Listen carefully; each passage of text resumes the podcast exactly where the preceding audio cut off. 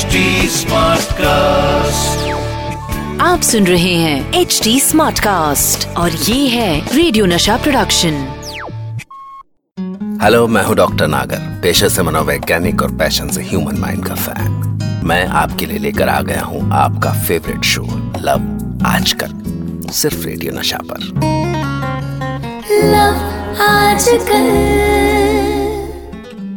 दोस्तों, कभी आपने सोचा है कि दुनिया में भिन्न भिन्न प्रकार के समाज होते और उनके प्रेम भी भिन्न भिन्न प्रकार के होते मैं बात कर रहा हूँ हमारे देश के साहित्यिक समाज के भिन्न भिन्न धड़ों की, जिसमें से एक था बड़ा ही थर्ड क्लास समाज, जो सामाजिक और जासूसी उपन्यास लिखा करता था।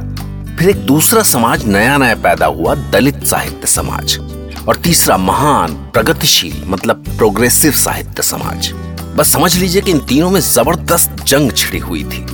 कुछ चाइना, अमेरिका और रशिया जैसी। तो चलिए हमारी आज की कहानी शुरू करते हैं। कहानी का नाम है एक प्रगतिशील प्रेम कथा। और कहानी के हीरो हैं महान प्रगतिशील साहित्यकार डॉक्टर विश्व मोहन, जो अपनी दो पत्नियों वैभवी मोहन और शैलजा मोहन को छोड़ चुके थे और अब बड़े ज़ोर शोर के साथ तीसरी पत्नी की तलाश में लगे थे। वैसे प्रेम प्रसंग तो उनकी कभी न मिटने वाली बीमारी थे। पर शाम को स्कॉच के जाम में डूबी हुई हाई सोसाइटी पार्टीज़ में साथ ले जाने के लिए एक हॉट वाइफ के बिना काम कैसे चलता? भारतीय साहित्य में एक अजीब सी जंग छिड़ी हुई थी। प्रगतिशील साहित्य वालों की रचनाओं के नाम ऐसे होते जैसे अंडे की जर्दी थर्मस में लालटेन या अमीबा की वर्जिन प्रेसी और उनकी कविताएँ और उपन्यास तो ऐसे होते जिनका मतलब निकालने में बड़े बड़े तुर्रम खा लोगों को मिर्गी आ जाती। और कमाल तो ये था कि अपने इसी गुण के चलते सभ्य समाज की रूपसी नारियाँ उनके ऊपर ऐसे आ गिरती थीं जैसे पंख लगने के बाद चींटे गिरा करते। तो हमारी आज की कहानी के हीरो, प्रगतिशील उपन्यासकार विश्व मोहन साहब का ये हाल था कि प्रकाशक उनके दुआरे लाइन लगा के खड़े रहते थे।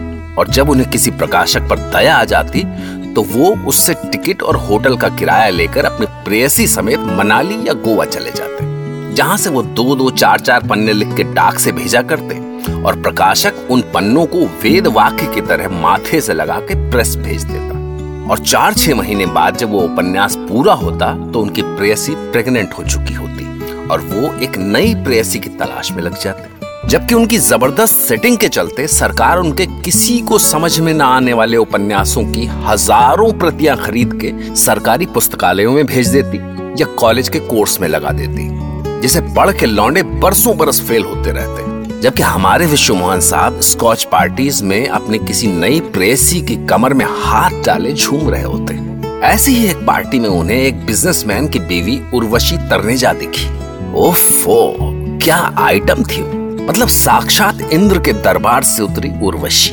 हाल ये था कि पूरे वक्त सबकी भूखी नज़रों में उसका एक्सरे निकालने की होड़ मची रही। पर मौके से विश्व मोहन साहब ने चौका मार दिया। बल्कि ये कहना सही होगा कि वो खुद चल के उनके अंटे पे आ गई। Hi are you mister Mohan actually मैं कब से आपको पढ़ना चाहती थी? मुझको? मतलब मेरी उपन्यास को? नो मिस्टर मोहन वो नॉवल तो मैंने कब की पढ़ ली? Now I want to read the writer दो चार मुलाकातों के बाद ही हमारे प्रगतिशील लेखक विश्व मोहन साहब ने उर्वशी तरनेजा को ऐसा लपेटा कि उर्वशी उनकी उर्वी बन गई। और विश्व मोहन साहब, विशु। पर जब वो अपने स्वीट हार्ट विशु के साथ शादी के फेरे लेने के ख्वाब ही देख रही थी कि तभी एक भारी गड़बड़ हो गई। हुआ ये कि उन्हीं दिनों यूएस से उर्वी की सत्रह साल की बेटी मामिया भी आ गई। बस मामिया को देखते ही विशु साहब को लगा कि उन्होंने उर्वी को हाँ कह के बड़ी जल्दी कर दी। क्योंकि मामिया के सामने तो उर्वी कुछ भी नहीं थी। कहा सत्रह साल की स्लिम ट्रिम ब्यूटी मामिया और कहा पैतीस साल की कार्बाइड में पके हुए आम जैसी करवी उर्वी, पचास पचपन के विशु साहब और सत्रह साल की मामिया। और फिर माँ बेटी के साथ एक साथ चक्कर। किसी को ये इमोरल लग सकता है, पर उस प्रगतिशील समाज में ही सब चलता था। और फिर विशु साहब के बाल धूप में तो सफ़ेद हुए नहीं थे। सो उन्होंने अंदर ही अंदर अपना खेल शुरू कर दिया। Hello Vishwa Mohan uncle call me Vishu baby you know a writer never gets old you know every creation of mind makes me younger okay I call you Vishu जानती हो बेबी जिस दिन से मैंने देखा मुझे लगा you are the inspiration for my next novel wow so sweet of you Vishu मैं हमेशा चाहती थी कि कोई मुझे एक राइटर की नज़र से देखे मुझे एक्सप्लोर करे। पर जल्द ही मामिया की माँ उर्वशी को अपने विशु डार्लिंग की नियत का पता चल गया और उन्होंने मामिया को यूएस वापस भेजने की तैयारियाँ शुरू कर दी। फिर तो विशु साहब दिन रात इस कोशिश में लग गए कि आखिर उर्वशी की इस कोशिश की काट कैसे की जाए। और इसी बीच अचानक अपने आप एक रास्ता निकल आया जब एक लड़का चेतन उनके पास आया। क्या काम करना चाहते हो? सर आपको असिस्ट करूँगा। बड़ा राइटर बनना चाहता हूँ। आपके चरणों में रहूँगा तो कुछ ना कुछ तो सीख ही जाऊँगा। आप जो भी काम कहो करूँगा। आपकी बुक संभाल लूँगा आपकी कॉफ़ी बनाऊँगा टाइपिंग भी कर लूँगा। कहाँ रहते हो?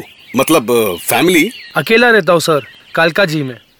वाह विशु साहब की तो लॉटरी लग गई। उनके जीके वाले बंगले से काफ़ी दूर था कालका जी।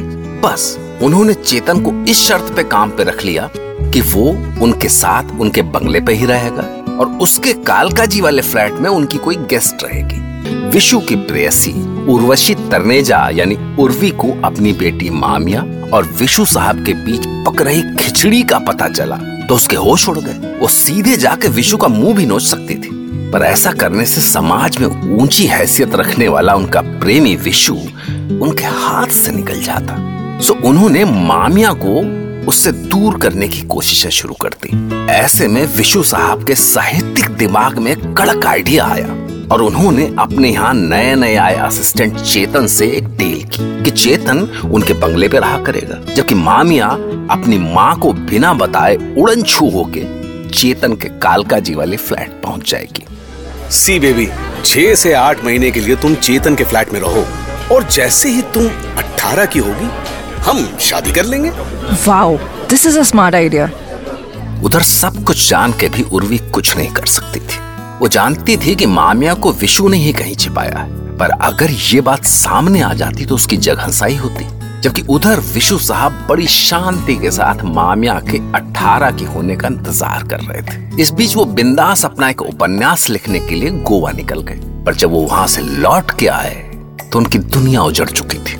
और इसका सबूत उन्हें तब मिला जब मामिया उनके घर पे आई। What the hell? तुमने मेरे उस असिस्टेंट से शादी कर ली।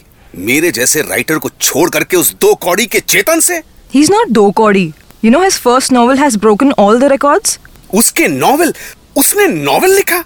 मेरा चुराया होगा साले ने। No mister Vishwamohan. उसने यहाँ आने से काफ़ी पहले एक जासूसी उपन्यास लिखा था। वो आपके यहाँ सिर्फ़ पब्लिशर से रिलेशंस बनाने आया था जिससे वो अपना नॉवल पब्लिश कर सके। Shit he he cheated on me क्या क्या क्या क्या नाम है उसके नॉवल का? वर्दी वाला रोमियो। वो शिटी जासूसी वाला नॉवल पर उसका राइटर तो कोई कर्नल राठौर है। वो कर्नल राठौड़ वही है sir my Chetan and he is the best seller now a big shot you fool I am a to hell with you and your shitty novels मुँह में दांत नहीं बचे और अभी भी अपनी बेटी की उम्र की लड़कियाँ हासिल करने के लिए बुक के बैक कवर पर अपनी जवानी की तस्वीरें छपाते हो। Bye mister fraud writer I love my Chetan क्योंकि वो अवार्ड्स के लिए नहीं, वो इसीलिए लिखता है क्योंकि लोग उसे पढ़ना चाहते हैं। विश्व मोहन साहब के लिए ये एक ऐसा झटका था जिसके बाद वो कई बरस तक कुछ नहीं लिख सके। और बरसों बाद जब उनकी कलम उठी तो उन्होंने एक जासूसी उपन्यास लिख मारा। एक राइटर की मौत का रहस्य। तो साफ़ साफ़ है कि प्यार के लिए सच्चाई का धरातल तो चाहिए, पर क्या आप उसे ढूंढ सके? तो ये थी विश्व मोहन साहब की लव स्टोरी सुनते रहिए लव आजकल फिर वो ही दीवान की। लव आजकल। आप सुन रहे हैं एच डी स्मार्ट कास्ट और ये था रेडियो नशा प्रोडक्शन। HD smart Smartcast.